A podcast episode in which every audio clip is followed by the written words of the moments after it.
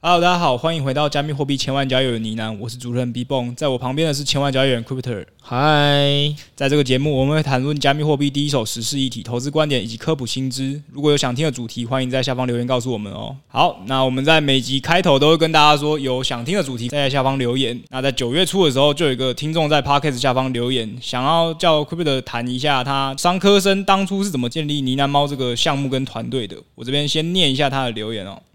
最近才发现有一点相见恨晚的感觉，每集都很有料。熊市的时候学习，完全同意。不知道 Crypto 有机会的时候能不能分享一下，身为一个商科刮胡这样讲，不知道对不对？是如何组建呢喃猫搭建团队的呢？谢谢。好，那我们这一集就来请 Crypto 分享一下，他当初创立呢喃猫这个现在价值将近大概有一亿一亿哈的项目，还有组建整个研究团队。他在过程中有遇到什么困难，让那些对创业这件事有兴趣，或者是对整个历程有兴趣的观众，可以听一下他的创业甘苦谈。好啊，我觉得创业甘苦谈本身也不重要，反正我理解这个听众他想问什么问题啦，就是大家都觉得 Web 三未来有很多机会是趋势嘛，就跟什么当初 FB，然后 Google、Amazon 这些巨头，然后觉得诶半导体产业很赚钱，然后但是这些很赚钱产业。全部都卡不进我的位置，感觉我是个商科生，什么都没办法去这些地方领这个薪水，或者是去做这个创业，很可惜嘛，错过一个时代红利跟产业红利，所以他就会好奇说，我自己怎么可能是一个非理工背景的人，结果有机会做一个可能区块链行业啊，或智能合约这个产业这么需要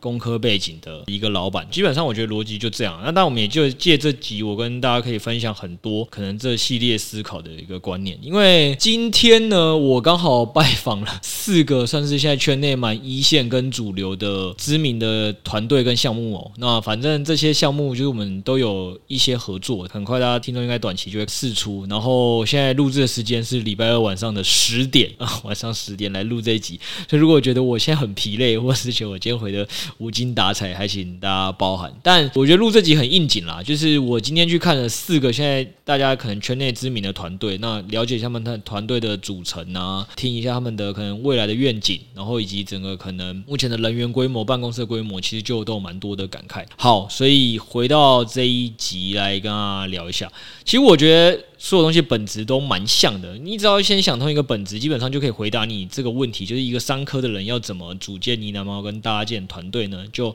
很简单嘛，我们就先想一件事情嘛，员工为何会去一间公司上班嘛，就是就算是一个半导体产业的员工，他会在乎他的老板到底是什么科系嘛？历史系也可以啊，对吧？郭台铭大家会去 care 他什么科系嘛？所以其实这件事情大家只要先反问自己，或我现在借机来问一下 B 泵忠诚度测验，好不好？你为何会想在我底下做事？我觉得等 B 蹦讲完，搞不好听众就可以猜到我下一步要跟大家分享的观念是什么。好，为什么我要来这间公司上班？其实我们可以先从一般人为什么要去某一间公司讲起来。那这个部分我们可以分两个来讨论。第一个一定就是钱嘛，那这边不用多讲，大家都懂。第二个就是跟我们在八十集讲的一样，因为觉得说自己在这间公司有发展，或者是可以学到更多有用的东西。那其实我之前在不少地方打工过啊，基本上都是做那种一个口令一个动作的工作。啊，这个当然不会是当兵，就是那种不用动脑。可是你也知道说，如果你只做这种工作，你这辈子大概就是这样子。所以有了前面的这些工作经验之后，我在念大学的时候就一直在想说，诶，我要怎么让自己有竞争的优势？这个竞争优势，不管是我本科系的专业能力也好，还是要体现在投资或是商业开发的能力也好，反正就是我跟别人之间要有差异性。那在我进这间公司之前，我就可以看到很多我想从团队或是从 c r y p t 这个老板身上偷学一下的东西。比如说六 A 哥或是 Josh 哥的投资能力，或是特别跟 Tony，我们有个研究员 Tony 哥，他的商业开发能力，还有他们做事跟决策方式，我觉得这些东西如果真的学起来的话，我就不太需要担心自己跟别人没有竞争优势，甚至我跟老板还会有一定的议价权跟选择的自由。好，算是你通过忠诚度测试了，好不好？我觉得就是精炼一下 B 泵刚才上面讲的两个东西，第一个，员工为什么跟一个老板就是钱，对吧？也就是能不能给我赚钱，还有第二个就是他讲的未来的发展性跟差异性。所以，如果你有办法让员工有这种感觉，或者你有办法让你的团队或合伙的伙伴们有这个感觉，其实基本上你当然是可以组建一个团队。其实大家也没真的这么在乎你的背景是什么。那所以这件事情可以开玩笑一点，就是老板一定要本身蛮会画大饼的啦。好吧？就是我一定要有办法画大饼，然后告诉大家说，哦，这件事情你看哦，这样子长期往这个方向做，哎，这个会是对的，大家都会因此越来越有钱，公司越来越有发展性。如果你有办法说服你的团队，说服你的员工，这件事情是这样子的话，那当然所有人都会愿意在你底下工作，不管你到底是什么背景。好，这是第一个比较简单的回答。那第二个回答，当然他可能会忧虑的点是说，可是可是，就是我这个人还是可能没有一定的优势啊，到底要怎么让大家想相信这个大饼我画出来，最后会做到会成嘛？所以我觉得你可以再想另外一个问题哦，就刚才 B 蹦讲的差异性，其实就是一个团队。或一间公司怎么可能会没有一个所谓自己特殊的专业是别人做不到的？我举个例子来讲，你所谓的那些智能合约的开发的工程师或伙伴，他们每个难道都会懂得当厂商来跟你压报价，说，诶，其实你们这个报价太高了，我没办法付你们这么多钱的时候，那这些工程师真有办法去回复跟应对吗？这是商科人的一个优势嘛？那老实说，这件事情在商业界也行之有年，就是你要讲 BD 也好，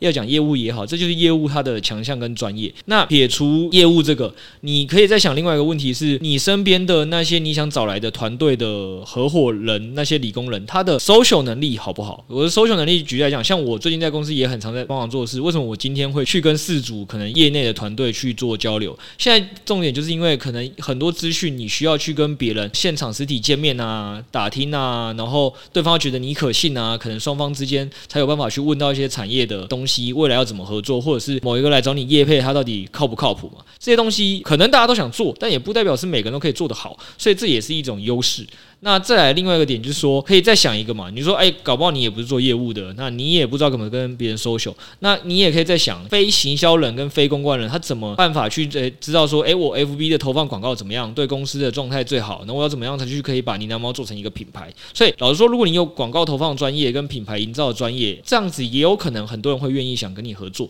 端看就是你们的团队想要做到的背景有哪些。那我觉得再讲另外一个也是，我觉得我跟大部分老板很不一样的点。是因为我本身依旧具有投资 sense，然后过去也都是做财务相关的工作，所以老说我对财务的控管就会很敏感。那很多就算我刚才前面讲的有其他商科人，比如说他很擅长谈业务，他很容易很知道怎么帮公司带营收，或他很跟业内八面玲珑，但我觉得很多大部分外面老板，我敢说可能没有我的一个优势，是我非常会去思考到说，诶，公司怎么样做，可能一定的生意就可以让这间公司维运的下去，还可以让员工都可以有很多的分红，好不好？B 泵可以期待一下自己年终分红了。那如果你的年终分红不好，肯定是发给了六 A，大概就是这样而已。所以我要讲一个点是，即使是其他商科人，像对我来讲，我就告诉自己的专业是，很多其他商科人可能是会把生意做到超级大，然后品牌名声超级广，但最后其实这间公司还是没赚钱，自己老板口袋也没钱，这其实也都是有可能的。所以我刚才去念了非常多的东西，就是你会发现商业上绝对需要什么业务，绝对需要公关，绝对需要行销人，绝对需要财务，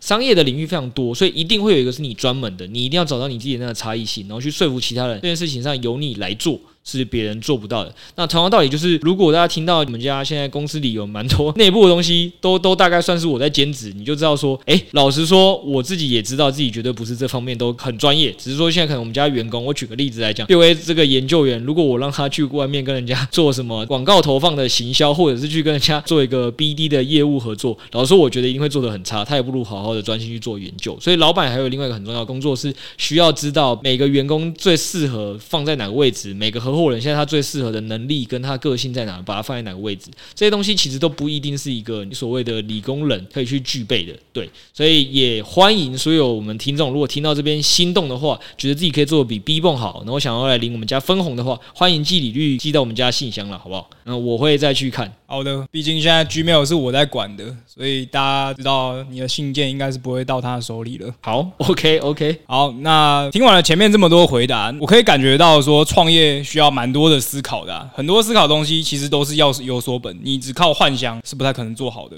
所以相信大家在要创业之前，都会想说要去找个有经验的长辈或者朋友来问一下嘛。那可不你嘞？你有去找有经验的前辈问吗？他们给了你什么建议呢？我觉得有个重点是这样，就是大家很喜欢，包括我自己之前也是，你会想要创业之前，大部分的人哦很有趣哦，因为其实你身边的大部分的朋友也应该都是员工跟同事，或你爸妈应该也是别人员工，或你的亲戚应该九成以上都是别人员工。所以很多时候，大部分人会去找人咨询。但是我觉得他们大部分咨询的也都是员工，这个逻辑就是你今天跑去问一个从来没有当过医生的人，问他说：“诶，做手术有没有什么危险是需要注意跟避免的？”你觉得他凭空想象的跟实物上的真的会类似吗？所以如果你说有没有找前辈做咨询，我得先强调一件事情：你如果真的要找人咨询，那个人绝对要本身就是老板，这就是你要注意的重点。二，这个老板的公司到底赚不赚钱？他有没有经营超过，比如说三到五年以上？我觉得这件事情也很重要，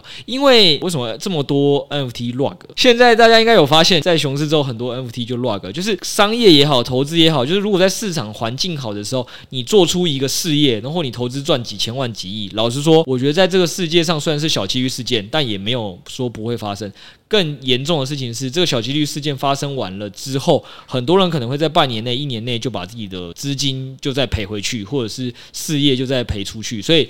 我觉得你如果要真的去找有经验的前辈啦，我提会提醒点就两个。第一个点就是先去找真的已经在当老板的人，然后这个老板最好是可能他的公司已经很明确是工作了可能三年以上、五年以上，然后他的公司的员工你感受得到他们家对自己的分红哦，一定是高过同业的。那这件事情就很重要，因为如果一个老板他们公司的员工的分红高过大部分的同业，那代表这间公司的老板应该很知道怎么样在这个市场上赚钱，所以才可以多发给员工。那你找这些人去咨询才会比较有意义，不然你问一个可能没有做过物理实验或没有物理专业的人，问他说要怎么做实验，然后说是没有用，就你在找鬼拿药单。所以我会提醒大家的是，你要做咨询应该要注意这件事。好，那你这边听起来应该是有某一些不好的经验哦，我们。这边就先不谈你不好的经验了。没有啊，怎么了？怎么了？听起来你好像是有去找某一些前辈，然后得到了一些不好的经验。呃，我觉得倒不是啦，就是我会提醒大家，原因是因为我真的犯过这个错啦。然后我觉得这真的可以理解，因为你一定会想跟你家的重要他人咨询。我举例，你可能会跟爸妈，你可能会跟你的另一半，然后说：“诶，我觉得这东西会成，那我想做。”如果他们也都是算偏保守，没有创业过，他一定会各种阻挠你啊，或你的朋友，他们可能是真的是担心你。但我得老实讲说，在这件事情上，你问他们，真的从一开始就不会是对的。我只是提醒这个，但我基本上我也可以讲，基本上我的第一次跟第二次创业前，因为我身边可能老板朋友也不一定很多，所以我也都一定是真的可能咨询的人里面，假设老板占一层，搞不好朋友占九成，但这些人根本都是别人的员工，没有自己经营过事业。对，所以他们给的建议其实不一定真的那么的有效。好，那我们既然这边已经有你这个有经验的大前辈在这边了，那我来帮其他的听众问一下，就是如果今天有一个年轻人来问你说他想要创业啊，要怎么找到他相关的资源？那你会想要给他们什么建议？首先，第一个，我该有先强调一件事，要咨询前辈，肯定是那样那种公司已经经营了三年、五年以上了。基本上以呢喃猫来讲，也不过就是经营了可能一年左右，所以我绝对不会在这边说我是前辈，但我可以分享一些过来人。的经验就是年轻人该怎么找到相关资源？我觉得这资源的定义很广，有可能是钱，有可能是合作伙伴。那我先讲，不论是钱跟合作伙伴这件事情呢，最大的资源一定是来自于你自己。什么意思？就是这资源一定跟你的过去有关。那你可以想象成一个很简单的逻辑嘛？你要钱，基本上就两个。一个就是自己把钱拿出来，第二个就是去找银行借，或者是你去找亲友募。好，不论是哪一个状态，诶，B 棒，我现在跟你借钱，你会借我多少？应该财产的二分之一吧？这么多。好，就是感谢你，好好又通过一次忠诚度测试。反正我要先讲一个重点啊，就是你如果要找的是跟钱有关的资源呢，或者是你跟合作伙伴之类资源，绝对一定都是你过往的累积。你看，反正大家肯定是觉得说，诶，以我可能目前这个千万交易员的身价，或者是以我可能。呢南猫这间公司，就反正我的信用是 OK 的，所以在这个信用的前提底下，大家很愿意借我钱。同样的道理是资源也是。年轻人的话，该注意的一件事情是，大学生如果第一年出来创业，我老实说，我觉得问题都会蛮大的，因为你在那个时间点，你能做出来的资源跟选择就很少。你就是一个大学生，你在整个市场上还没有累积你自己的时机，没有时机的前提下，你就很难会有办法让真的最好的人才愿意答应跟你合作，或者是业内一些最好的东西的报。报价，你可以第一手抢到，基本上你都是要委曲求全的那一个，因为你过去累积的东西就不够。所以，你如果问我说，年轻人要问我怎么找相关资源，我的第一件事情是先问他，他可以先回想一下，他在选择想要出来创业之前，他到底为自己累积了哪些的时机跟亏底。那可能后面也可以聊到一题，就是很多人会在争辩一个问题是，到底要不要大学一毕业就去什么小公司工作，或者是去年轻人一毕业就去创业？老实说，这件事情我都是走否定的。因为这件事情绝对是你过去累积的越多的时机，你未来有机会可以去谈判的筹码就越大。就包括你即使今天要找另外一个人合伙，你今天如果是 B 泵去找人谈合伙，跟我去找人谈合伙，我相信双方应该愿意让步的条件会差很多吧。就是假设是 B 泵说，诶，我现在要开一间公司，我对方就说，哦，那那我给你两趴股权，就就这样。假设你不出钱，如果我今天是我去找一个人说我要开一间公司，然后我不出钱，那但我要做一个跟可能。区块链有关的，搞不好有一堆 Web Two 的大资本家，现在为了切进 Web 三里面，还给我五六十趴的的股份，由我来主导。这其实就是你过去到底有没有为自己累积一些时机去做谈判。那人脉基本上我觉得也是这么找来的，就是因为年轻人要创业，估计钱都不会太多。你钱不会太多的前提底下，你要去市场招募人，估计你开的薪水不会高于同业太多。那不会高于同业太多的状况，就是这会有点不效率。就是你面 A，你面 B，你面 C，你也不太确定 A、B、C C 到底谁的工作能力好。表达的当下，可能你可以选一个跟你痛调最合的，但是实物上真正员工。进你公司，你开始进行管理跟共事，你才会发现，不管员工啦还是后人都一样，就是都跟表面想的不一样。就跟这个逻辑可以像大家可以想象成，你爸妈在外面的那一面，或你另一半在外面营造那一面，跟你实际相处起来一定不一样。所以我要讲的点就是说，这件事情，如果你要的是人脉资源，应该会是你过往学生时代，你到底有累积多少的社团的专案经验，或者是去外面的多少组织的认识了多少人，你有没有跟他共事过一年两年以上？你共事的时间越长，你在合作上未来才会越顺。那如果你在学生时代就几乎没有去走过任何一个社团，那你就突然选择要创业，老实说，我觉得你找到错的人的几率是蛮高的。但如果你今天是有待过什么三五个社团，每个社团留下一个你很信任的人，或我举例来讲，六 A 就是我在股票资产代商那间公司里，我觉得我研究能力最有机会一个超新星，所以我就问他要来我公司，那就是一个很珍贵的一个经验，那是前公司给我的，让我找到了这么一个人，包括 Setos。也是，就我们那间公司可能是，可能 sales 对我来讲已经是百中选一哦，就是哎、这一百个大公司帮我聚集的人里面，我已经觉得是他们比最已经是对 Web 三里最有兴趣里，然后能力又最高的一个人，所以这都是过去累积的经验送了我的一些资产。那我觉得这都是年轻人要先去思考，你你要在哪个过程怎么累积这些东西。好，那听得出来说要怎么找到相关资源，是要靠过去实物的累积来去达成的哦。那。这边其实有一个我蛮好奇的问题啊，就是对我或者是对听众来说，应该都是这样子。创业最直观也是最困难的事，应该就是资金的运用怎么平衡嘛。那我们都知道说，你本人应该是累积了不少的资产嘛，毕竟都都叫千万交易员了。可是个人的财务跟公司的财务应该完全是两件事情啊！你创业初期是怎么去决定资金该如何运用的呢？你要怎么去规划跟预测？我讲一个我就觉得蛮好笑或蛮有趣的问题啊，就是可能有些人就会聊说，诶，那如果你都很有钱了，就是我觉得这是很多人会去嘲笑。呃，一些投资圈 KOL 会讲的嘛，诶，啊，你都这么有钱了，啊，你的方法这么赚了，你为什么要拿出来教课，对吧？来收钱？那老实讲，你这件事情，我就可以反问你一个有趣的问题哦。Elon Musk 这么有钱，台积电的张董张忠谋这么有钱，你觉得他在开下一间公司的时候，他的那间公司到底要不要以赚钱为目标生存？那当然啊，不然他的蓝宝坚尼跟新的特斯拉要怎么来呢？我我只是要讲的是，就是大家要先了解一件事情哦。如果你以公司经营为目标，那公公司绝对就要第一时间上要去思考怎么让公司有正现金流、有盈利，这绝对是重中之重，绝对不会是哦，公司资本额有一亿，公司资本额有十亿，公司背后的老板绝对这辈子不缺钱，所以这间公司可以生意模式乱搞。如果看一间公司会不会长久经营的下去，看的是他背后的老板有多有钱，那我觉得这间公司问题对我来讲都很大，也是为什么企业之所以叫企业，就是高中公民课有上过，就说，诶，法人组织有分几种，一种就是企业这种组织形态，一种什么社团法人哦，那这种就是他有为了某个目标而聚集起来的，那这些人可能就不一定需要以赚钱为目标，他因为重点是要推动某个理念，但如果今天你要以经营企业的角度而言。老实说，老板钱多钱少，我觉得真的不是第一要务。当然，你说这个老板如果钱一开比较多，他投入这个公司的资本额比较多，他可以为公司争取一个余裕，就是说，在这个公司找到正确的商业模式之前，老板可以让这间公司烧二十个月、三十个月。诶，老实说，我觉得你考虑这个东西本身就没错。那所以你回到今天刚才在问的这个问题，就是这个钱的怎么投入？一当然绝对是跟个人要分开看。我个人有再多钱都跟这间公司无关。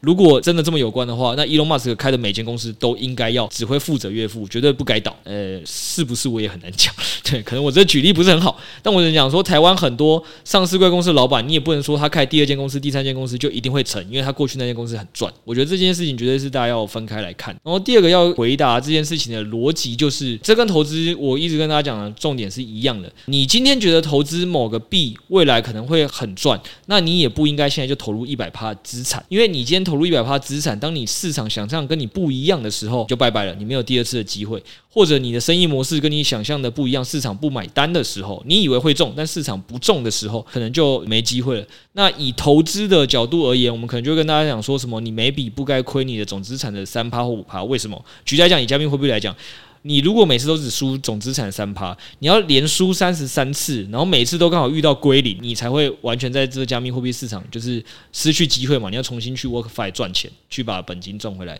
但只要这三十三次，你只要逮到一次，你分析真的分析的对，真的分析到了，比如说你逮到了一个 stepen，逮到了一次 BTC 转牛的机会，那你可能把前面三十三次的损失都赚回来。我觉得这就是加密货币投资迷人的地方。那也是为什么我跟大家讲，你如果真的想想创业这件事情，你先思考看。看看你能不能在加密货币投资这里跟风暴比极端不合理的地方先赚钱吧。如果你没有办法在这个地方长期稳定的让你自己的资产增长，那我觉得你一定在资产配置上或你财务的 sense 上应该有所缺陷。因为这个东西你只需要先去去判断自己对市场的判断是对或错。那对跟错之间，然后你决定适当的资金比例放进去，长期把自己的资产或所谓的国库再往上垫，其实就这么简单。以投资就是一个这么简单的一人实业。如果这里都搞不定，那你再出来创业，老实说，你还要肩负行销有没有打中市场。然后你要肩负员工是否都可以照你的目标执行，搞不好你的教育跟他的思维接受不一样，就有可能会失败，甚至是你可能要去面对什么政府的某项法规。就是我是说，开公司你需要面对的面向是更多元的。那所以这件事情一定的前提是你要先看自己有没有办法在一人做投资的时候就赚钱，因为你投资能赚钱才代表你对整个大环境的判断长期而言会是对的。回到公司身上，我投资能赚钱，我回到我们这间公司身上，所以在这个逻辑底下，一开始我就要准备的钱是可以让公司烧足够久的，就是有机会去换到一个正确商业模式，然后这中间有足够的余裕。所以你可能很常会听到很多人讲的创业方法是，我先大概准备公司六个月的资本额让他去烧，那就是期待六个月后，如果你可以做到损益两平，这间公司起码可以证明这个商业模式是有机会在市场活着的。就我大部分听到稍微没。有钱的创业家会想办法准备的，大概还是在六个月这件事。但我自己的看法是，我觉得六个月还是蛮危险的，因为六个月也代表你就只有六个月时间能浪费嘛。所以如果六个月你怎么试都错，那你这条创业路就可能是失败了。但你怎么不知道会是在第十一个月或第十二月的那次转型成功？所以第一个点是，我觉得你要做创业成功这件事情，首先你前面要能放的钱够多。然后这个多是多到我我说不是绝对金额，而是多到是 maybe 可以让你可能试营运个一年两年找方向。都有机会转到对为止，你都不会被市场淘汰。我觉得这才是重点。那可能大家就会说：“哎，靠！那如果我要放一年两年的钱，我才会成功，那就永远只有资本家跟富爸爸可以来创了。”所以，我以我们这个 podcast 为举例啦。B 你知道呢喃猫这间公司大概是成立在什么时候吗？或大家对呢喃猫这品牌有认识？应该我个人记得 NFT 发行的时候是在今年的一月左右吧，大概是二零二二年的一月吧。所以这件事情再讲回来。那你知道我在发 NFT 之前我在在做什么？以 Web 三来讲，Web 三来讲啊，那你在在做自媒体啊？对，反正就我录 Podcast 嘛。所以老实说，我会鼓励大家的点是，创业其实某种程度上不应该是一开始你就把它想得多正式，你要花多少钱来搞这件事情，也不一定会真的比较成功。反而是你先实验到验证到市场会对你的东西买单了，你再开始投洗进去，就是投大量的钱，或者是把人时间 all in 进来，我觉得可能才会。比较 make sense，所以对我来讲，那个时候我就觉得 Web 三是趋势嘛。那我会觉得 Web 三是趋势，最简单的方式就是做一人公司。简单来讲，这个逻辑。那你其实也可以看到很多这样子成功的雏形了啦，是什么？就是 YouTuber 嘛，其实很多 YouTuber 就是这么成功。那些大型的 YouTuber 后来成为一个工作室，然后可能底下养了好几个小型 YouTuber，都是这么来的。那所以这个模式已经可以证明给你看说，说其实你应该要先从艺人公司的模式去经营起，而且你这个艺人公司最好一开始，诶，像我是有正职，就 就是很多的人的艺人公司是一开始都是有正职，就是别的老板在付你钱，所以你的压力没那么大。就是我跟你讲的，我不会因为在第六个月商业模式失败我就死掉，我也不会在第十个月死掉，因为别人家的老板可以养我一辈子。好不好？我只要在这一辈子的过程证明别家老板都会想要录取我，然后会愿意给我薪水让我帮他做工作，我就饿不死。在饿不死的情况下，我晚上辛苦一点，晚上去做一个比较小成本的去试错，看有没有机会验证这个商业模式是对的。那我只是因为一我也不太会用摄影器材，二我也不想去抛头露面，所以我当初才选择用 Podcast。那觉得我自己的一些投资思维可以跟大家做个分享，因为我大学时代就是很常被各个学校邀请去当。讲师啊，所以我知道我口条不是差的，我相信应该有办法可以把很多事情讲解出一些特殊的观点，让听众知道又好理解。所以我那时候就先以 Podcast 开始。那甚至我们听众一直诟病的说什么，我们 Podcast 大家如果有机会可以回去听我们家前二十集吧。反正基本上这个录音设备是更是更烂的，因为我是跟麦克还有 Setos，我们三个是远端用录音软体录音，然后还没有接麦克风，就是那个状况下都可以录，录了二三十集。然后九月底遇到加密货币牛市，然后每周两百人加进我们赖群，然后大概这样子持续了一个月之后，我就知道哦，这个商业模式应该是运作的起来的，所以我才开始比较认真的把 Podcast 就是做了一系列升级。所以包括大家如果有眼尖的可以去查一下，我如果没记错，我二零二一年的十到十一月，应该后来就比较常自己去录音室那边开始，就是我们自己自掏腰包去录音室录音，然后或者是有让大家办群友抽奖，我记得网上那时候抽了好几个五倍券吧。都是那个时候才开始投钱进来，觉得说，诶，有机会让这个商业模式被放大，所以我再投一部分的钱来试试看。大概就是这样，没有经历到五倍券那一段诶，我们可以再抽一次吗？哦，再抽一次可以啊，从你的薪水拨十个拿去给群友抽，我也觉得没什么问题啊。哎呦，那我们等下一次的五倍券再说吧。好，前面听你讲了这么多啦，其实感觉你创业到现在应该思考了很多，然后也遇到很多困难。我这边最好奇的有一个点是，你在这个过程中有没有遇到什么很大很大的困难？然后你要怎么去克服这个困难？我先讲一下啦，老板也不用特别去区分。分包括我觉得你在问这个问题啊，就是应该非老板的人会典型好奇的。但就我讲，其实你说，我觉得问很多老板，老实说，这件事情可能对他们来讲上就不会去区分什么叫哪个是最大困难，哪个是小的困难。因为讲真的，你当出来做公司的那一天起，你就要有一个意识：市场任何的不对劲，产品的任何销售不出去，员工有任何这个情绪跟反应，这些事情以前你做员工的时候你都不用管，但今天你成为老板，这些事情全部都是你的事。所以对我来讲，没有什么东西是最大的困难，因为你也不知道明天会不会就有新的你没想到事情爆发。我举个例，我哪知道我 DC 好端端的运作，结果有一天我的员工 Rella 的账号被盗了，然后结果我们家可能就是连续要花三到四天去把频道做复原。然后去做抢救，那我跟骇客攻战到天亮，就类似这种的，我觉得案例很多啦。或者是当初社群敲碗说要发行 NFT 嘛，一发就是大家许愿说要发，然后我们要真的去发，当然就是有一些事前的智能合约开发跟准备工作，一发下去遇到过年，然后过年完之后全体 NFT 市场直接开始走熊，这些事情都不会是前期你可以预料得到的啦。那今天你假设想要出来创业，我只能说一件事情是，你就也不用想说哪个东西是你最大困难跟不是最大困难，反正你只要知道一件事情就是。公司的所有事情发生了，要么就是你的团队的人能有办法协助解决，要么就是你要解决，就这么简单。所以没有所谓的最大困难跟不是最大困难这样。好，那我这样听起来，诶，其实工作中每个事件都给你蛮大的烦恼，而且依我的这个小小的观察啦，你都还蛮晚睡的。那感觉你在创业这个过程中压力应该蛮大的。你要怎么去调试这个压力啊？对不对？这样讲就是你要说有没有调试压力的方法？那当然对我来讲，就是我反而会比创业前更认真的要求自己一定要规律的去运动。那能早睡就早睡。我讲的这些当然都是实物上就是会告诉自己这件事情，但我觉得老实说，创业的压力很难去排解，因为我就我刚才讲的，就是假设你公司这一个月顺风顺水，那就是我相信很多听众是员工，可能也会看到一个状况说，诶，老板感觉这个月好闲哦，感觉他都不用做事，那事情都我们在做。然后他可能也不进公司，就每天去泡茶聚会之类的。我我相信，我之前呃，相信很多听众可能会这样想的，包括我自己自己之前当员工的时候，有时候也会这么羡慕什么我的主管，比如说经理级的啊，就是底下一堆人在帮他执行跟做事啊，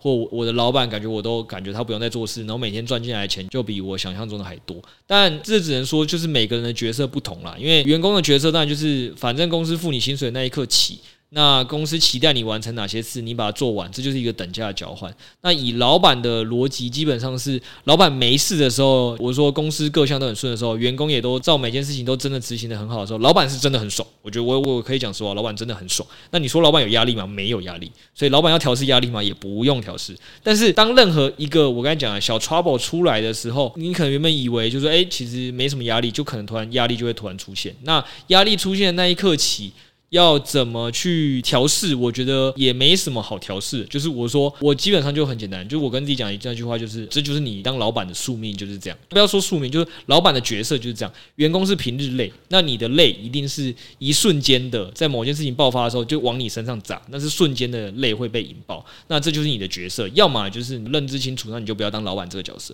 如果你要当老板这个角色，就是你这一生就是会一直遇到这些的问题。所以当有个压力突然引爆出来，累突然引爆出来的时候，就。就是代表应应该只就是有个问题发生，那简单一点就是你想办法把问题解决，问题解决了，压力就没了，大概就是这样。好的，听完这一段我就知道为什么每次你都是凌晨四点才会有讯息了。好，那看来你是对这个长期经营的方面已经想了很多，也做了很多的准备啦。所以我这边想来听一下，说你目前的长期经营的规划是什么，然后。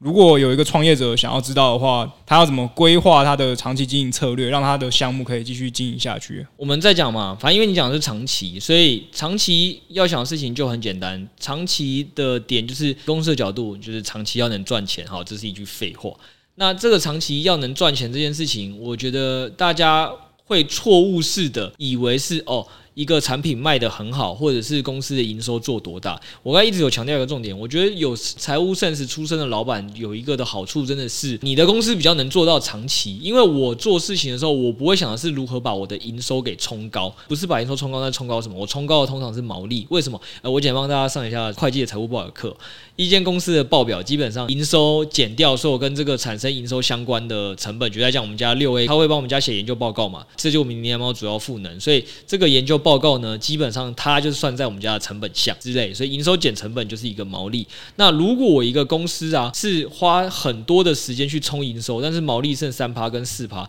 那老实说我我就讲了，这间公司的老板可能最后自己都赚不了钱，因为。毛利完了，下一个东西是什么？毛利完可能你要负担的就是销售费用，比如说你要脸书投放广告，你需要去做各种的品牌营造，然后可能你有办公室的费用要支出，可能你有一些系统的订阅费你要去支出。所以总之，你如果毛利都只剩三趴，那你后面一定就是各项费用会把你的毛利给吃完，你这间公司就很难长期经营。所以第一件事情是，如果有一个老板，你想要长期把自己公司越做越好，越做越远，第一件事情一定要想的是怎么样去。做到高毛利的东西，因为如果当你毛利高，代表一件事情是什么？刚有听到我的重点吗？毛利底下其实又分着什么销售费用、管理费用、研发费用，还有一个就是呃管理费用里就有一项叫包含人事费用。这就是为什么我一直会鼓励 B 泵、鼓励六 A，我都跟你们讲一样话。我说你们一定要想办法让公司很有独特性，然后毛利很高。为什么？因为当毛利很高那一刻起，老板就可以决定：诶，我是需要继续帮呢喃猫的品牌做得更好，那我就要帮呢喃猫的这个 IP 投入大量的行销预算。或公关预算，那就会让呢喃猫可能在 Web Two 更出圈，这是一种我可以做的决策选择。另外一个决策选择就是，老板可能有钱之后就可以让你们去什么环游欧洲啊。六 A 还跟我说什么他要去火星啊，开个玩笑讲个干话，就是你要做到这件事情，那就是老板的毛利要够，可以让你去做这个。这个基本上已经算是管理费用上的增加，或者是更直接一点，回馈到你年底有多少分红，这件事情肯定都是要先协助整间公司的毛利做到很漂亮。所以回过头来这件事情，我会。会跟大家讲说，如果你要先思考你这间公司要做什么长期经营前，我觉得先想清楚一件事情是怎么拉高你自己公司的毛利了。那你要拉高你公司的毛利，只有一个，就是你公司要这件事情上做出品牌。呃，再回到一件事情，Apple 的手机跟非 Apple 手机。大家可以直接去拉毛利报表了，我应该也不用解释，就是谁的毛利高，应该这个大家都可以理解。那 Apple 手机毛利高之后，再来就是说，最后这个钱到底是 Apple 留在他们自己身上多，还是留到代工厂多？所以回到这件事情的重点是，我以呢喃猫的长期角度来讲，跟我们之前讲的说，为什么我们家不太大家需要担心 Raganomic 那问题，就是我自己比大家都更希望呢喃猫变成一个大品牌，因为当呢喃猫变成一个大品牌的时候，这个品牌就能真的去创造出很多高。高毛利的生意，那这些高毛利的生意，其实才能让呢喃猫也好，或者是我们家背后现在的这间支持呢喃猫这个品牌跟 NFT 社群的公司运作的非常好。因为大家可以想象，我如果能发给 BBONG 什么年终三十个月，他会不会卖命为你服务？凌晨四点你艾特他。他也会，应该会吧？现在就有了哦，好好好，太好了太好了。反正我觉得有一个重点就是，如果老板要想要做到长期经营的话，第一个重点就是拉高自己的毛利。要怎么拉高毛利？最简单的做法就是一定要做好品牌。那要怎么做好品牌呢？这件事情我们可以再花一两集再录了。反正就是基本上关于今年的可能 Q 四或明年 Q one，我相信你家猫的持有者应该都会蛮开心的。就是我有去思考了一系列要帮你家猫这个 IP 做更出圈动作做的一系列的行销的规划，那这是一个。那第二点就是。大家肯定会对，就我们也分析过很多集，为什么 NFT 很危险，DeFi 很危险，就是它没有稳健的现金流。那虽然我们也之前 Raganomic 那几七十七集，我们就跟听众分享嘛，就是说，反正以我跟 Josh 两个人的观念来讲，我们重点要拼的绝对是到时候怎么让自己的投资再放大十倍，所以要聚集群友了。我们要做的是品牌，大家可能还是会不放心嘛，所以就还是想说，哎，金流上你们还是要直接看到一个东西比较明确。所以包括为什么我们现在其实九月会推 PPA，然后再包括其实 Josh 的指标完。全都已经开发完了，现在已经是外部交易所在帮我们做最后再测试一次的阶段，怕有没有什么我们自己内部漏看的。我们要做 PPA 跟指标这些外部的可以产生正向现金流的东西导进公司之后，大家就可以直接更放心，就是说，哎，也不用担心呢喃猫这个品牌或这间公司会不会愿意持续进行下去。如果它的金流是够正的，毛利是够高的，对于我来讲，就是肯定只有持续把这飞轮往上做，然后投放更多赚进来的钱去做品牌，让呢喃猫这个 IP 更出圈这件事情。所以我这样分享完之后，BBONG，你应该对我们家公司的前景是非常的期待吧？一向都是蛮有信心的啊，尤其是看到这个指标的倍数，我的天呐，这辈子没看过这么多的数字啊！对啊，你都可以，不是说什么你要丢石油下去，然后准备五年后订玛莎拉蒂吗？当然啊，什么玛莎拉蒂，我已经订好我的喷射机了。OK，好。好，那诶、欸，我这边帮你补充一下，可能会有听众不知道 PPA 跟指标是什么东西。PPA 就是我们现在有推出一个 PressPlay 的专案，这部分我们后面可能会有一个介绍啦。然后指标就是你们想的那个嘛，那种交易所上面你直接上去按跟单，它就会开始让你的钱不眠不休工作那种指标嘛。嗯，然后重点是这个指标还是我们家亿万交易员开发的，他怎么在两年内赚到破亿，他就是这么开发这套指标的。好不好？这就是为什么 BBONG 一个只有十 U 的人也可以做一个梦，说他想要去订一台喷射机，大概就是这样。什么梦？那是个预言。哦，好好。那这边最后想问一下，如果我今天我是个大概大学刚毕业的人嘛，我问你，我跟你说我想要创业，你会鼓励我吗？然后你觉得说我如果今天要创业，我必须要具备什么条件才会适合？嗯，首先前面刚已经有讲了，我是绝对不鼓励啦。我不鼓励的原因是你年轻出来创业的时候，你的溢价条件一定是最差的，然后愿意跟你合作的人肯定也是最少的。所以我觉得你这样子只会堆点你的失败几率，就是你找来的伙伴可能不够靠谱，然后你在外面能谈的生意都比较差。那那这样情况下，你这个创业的风险呢就拉高了。另外一个点是，我真的是蛮鼓励年轻人先去几间大公司，甚至是不同产业。假设你有一个创业梦，你就多把我刚才讲的，就是一一间公司肯定需要 BD，肯定需要行销，肯定需要财务人员，肯定需要工程师。你有没有办法去？很多间产业跟公司把你未来想要的人都找齐，你就是可能一间公司跟一个产业你就待个两年，两年两年你就跳槽一次。当你觉得你观察完很好的同事都已经观察到说，诶，如果我要做 BD，我以后就找谁？我以后如果要找工程师开发，我就找谁？这些东西你老板都已经用他的钱跟他的品牌付你钱的当下，让你去跟这些你未来的合作的伙伴变成麻吉骂了，那你为什么不先去撸老板的钱，然后去累积这些经验，然后去观察一些适合的合作伙伴他们的？工作的态度。那再，我觉得还是蛮鼓励大家要去大公司一个点，就是这也是我觉得很多人会争吵一个议题是年轻人到底要不要去大公司待待看。很多人会直接很很简单讲说，哦，当然要去大公司啊，因为这品牌才漂亮，就跟你一定要念台大一样。但老实说，你真的待过大公司，跟你待过什么？我是交大了，我不是台大，但是反正就你待过一些学历比较好的学校。我跟你讲，重点其实大家外行人看的都是那个门道跟标签，但其实内行看的都是里面你认识的人跟经验。对我来讲，我很感谢我待过几间大公司的原因是。很多大公司它都已经大到那个规模，到老板要管理几千几万人了，所以它的整个管理制度、工作态度其实都有很一致的标准。然后甚至是一个员工新进训练就先训练个六周，就是这件事情你要在小公司里学这件事情是不太可能。但问题是你当老板，你未来一定会需要面对到你要如何帮公司建立制度，你如何教育你的员工。所以这些东西我觉得你一定要在大公司是比较有机会看到。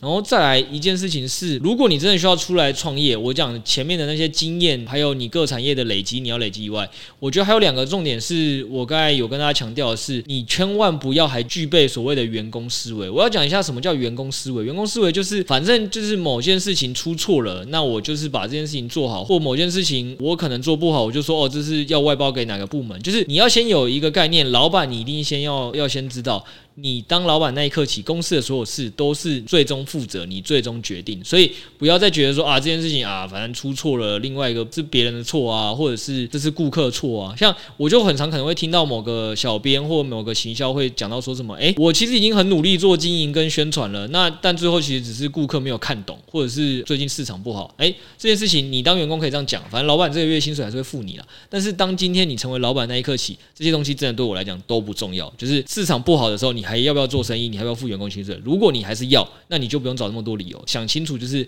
市场不好，你还是得把事情做完。那该做的事情有哪些？该解决就是该由你解决。我也可以抱怨说，哦，BIPON 做事做得很烂呐，Setos 做事做得很烂呐。我说，我当老板也可以这样嘛，就是每件事情都这样讲他们。问题是。他们每个都很烂，那我可以也可以跟你讲一件事情，那也绝对是老板责任。老板你要有能力，要么就是你教育要教育的好，要么就是老板你要去思考，你当初在面试跟招募流程你有没有出错，要不然就是老板你要想清楚是，那他们两个都很烂，那是不是你应该自己跳下来去做？如果他们在做错的事，你为什么不纠正跟指导？所以总而一件事情，所有公司千错万错。一定都是你老板的错跟责任，你要先把这件事情想清楚。然后还有一个，我觉得是华人的老板会比较出现的问题，就是华人太喜欢被用亲情绑架跟友情绑架了。就是公司很喜欢走那种人人好的，然后甚至是公司内部可能就有什么好友啊，或者是你的老婆啊、女友啊。我跟你讲，这些事情都在经营公司跟创业时候会出很大问题。你就想一个很简单的逻辑：今天公司如果不分，就是我今天正在教育 B 泵。哦，就说哎，B 泵你这件事情做得很烂哦，做得很不好哦。那 B 泵可能原本作为员工，他也不敢说什么，就是他心里嘀咕。哎，结果我让我的老婆也跟 B 泵做同样同事工作，一起负责这个专案。我老婆就跟我回嘴一下说，哎，还好吧，这有这么严重吗？这这个就真的不是我错，而是市场的错。那你觉得你这个老板还要怎么去教育其他员工？就是在公司在在管理的时候，你一定要先了解一件事情，就是。公平跟不要怕，就是让办公室气氛不好。如果这件事情是真的该教育的、该骂的，今天不管是谁，你就是该指出他的错误，然后跟他说你下次该怎么做得更好，而不是好。所以这件事情，因为我怕我现在指导我的员工，或者是指导我老婆，我老婆不开心，员工不开心，然后之后没有人帮我做事，我就选择不讲。因为你现在选择不讲，你也只是把问题拖延，就是。今天你放 Anchor 跟 Luna，就是你看它跌掉十趴的时候，你在那边躲避说，诶、没关系啊，我待会凹个单，然后后来它就跌掉一百趴，是一样的逻辑。所以我觉得作为一个创业者，肯定要先抛开亚洲人人人好这件事，你要先认知